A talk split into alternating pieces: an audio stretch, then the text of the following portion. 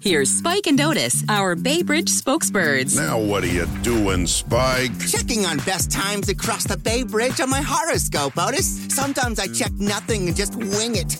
Checking nothing sounds like Spike stuck in traffic. Tell him how to really check, lady. Avoid Bay Bridge backups with 24 7 traffic updates at 1 877 Baseband. That's 1 877 229 7726 or baybridge.com. Now that's how to check. Because timing is everything.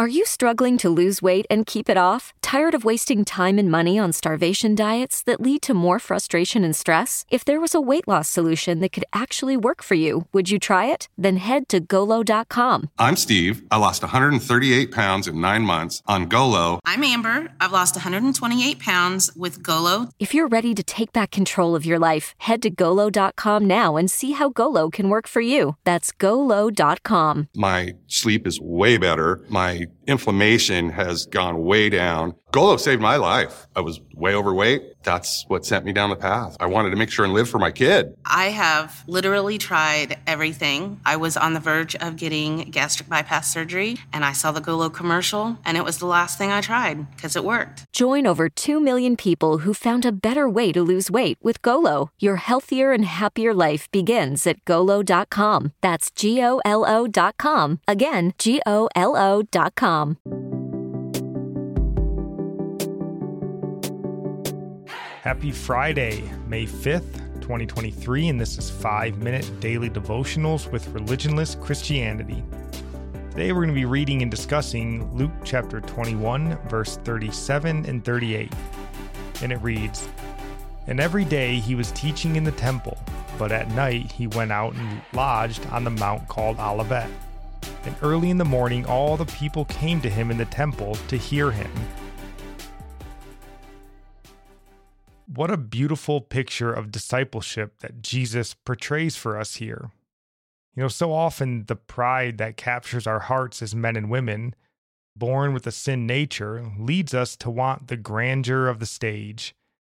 You know, you can find a lot of folks that would love to have the pulpit on a Sunday morning, but rare it is to find the humble servant to lead faithfully day in and day out to make the phone calls, to come by the houses, lead the Bible studies, or simply attend the Bible studies and bring others along with them. In Christ, we're blessed to have both the greatest preacher that has ever lived, but also the great disciple maker. What we see here from Jesus, we see so often, day in and day out, teaching, discipling, being the example, correcting errors and false teachings, which are things that only really happen when you're engaged in a person's life. If all you do is preach a sermon on a Sunday, and that's important, but you can't possibly disciple appropriately as Christ did. If I can make an analogy without upsetting any of the listeners, the difference between being a disciple maker like Jesus, day in and day out discipling, and simply being the Sunday morning preacher you know, at least in my brain, is the equivalent of being the divorced parent that sees your kid every other weekend or once a month, as opposed to the parent that is there every day, at dinner, at night, at bedtime. There's no replacing the everyday parenting that a child needs. You miss so much. You know, you're only getting a broad view of the child and their needs and their struggles. As a parent and a disciple maker, we need the fine detail we need the mundane, the everyday experiences to properly mold and shape both our physical children and our children in the faith. Now, I certainly understand that there are parenting situations, you know, out there and uh, they're out of people's hands, and I'm in no way looking to disparage anyone because of their marital circumstances or anything of that sort. Just making a point. It's important for parents to be there, in the mud, as you will, with your kids so, too, it's important for disciple makers to be in the mud with those they are discipling. And this is what we see with Christ. It's what we see with the apostles as well. And it's what we should be willing and looking to do with those that God has placed in our lives. Yeah, part of that scripture says, In early in the morning, all the people came to him in the temple to hear him. Are we These hungry sheep waking up early to feed on the words of Jesus? Or are we waking up to feed on something else? Like a baby crying when it wakes, all it desires is its mother's milk that nourishes it. Are we feeding our souls that spiritual milk before feeding our flesh, which cries likely more than an infant for the things it desires? Are we rising in the morning, longing to be satisfied with the words that give life?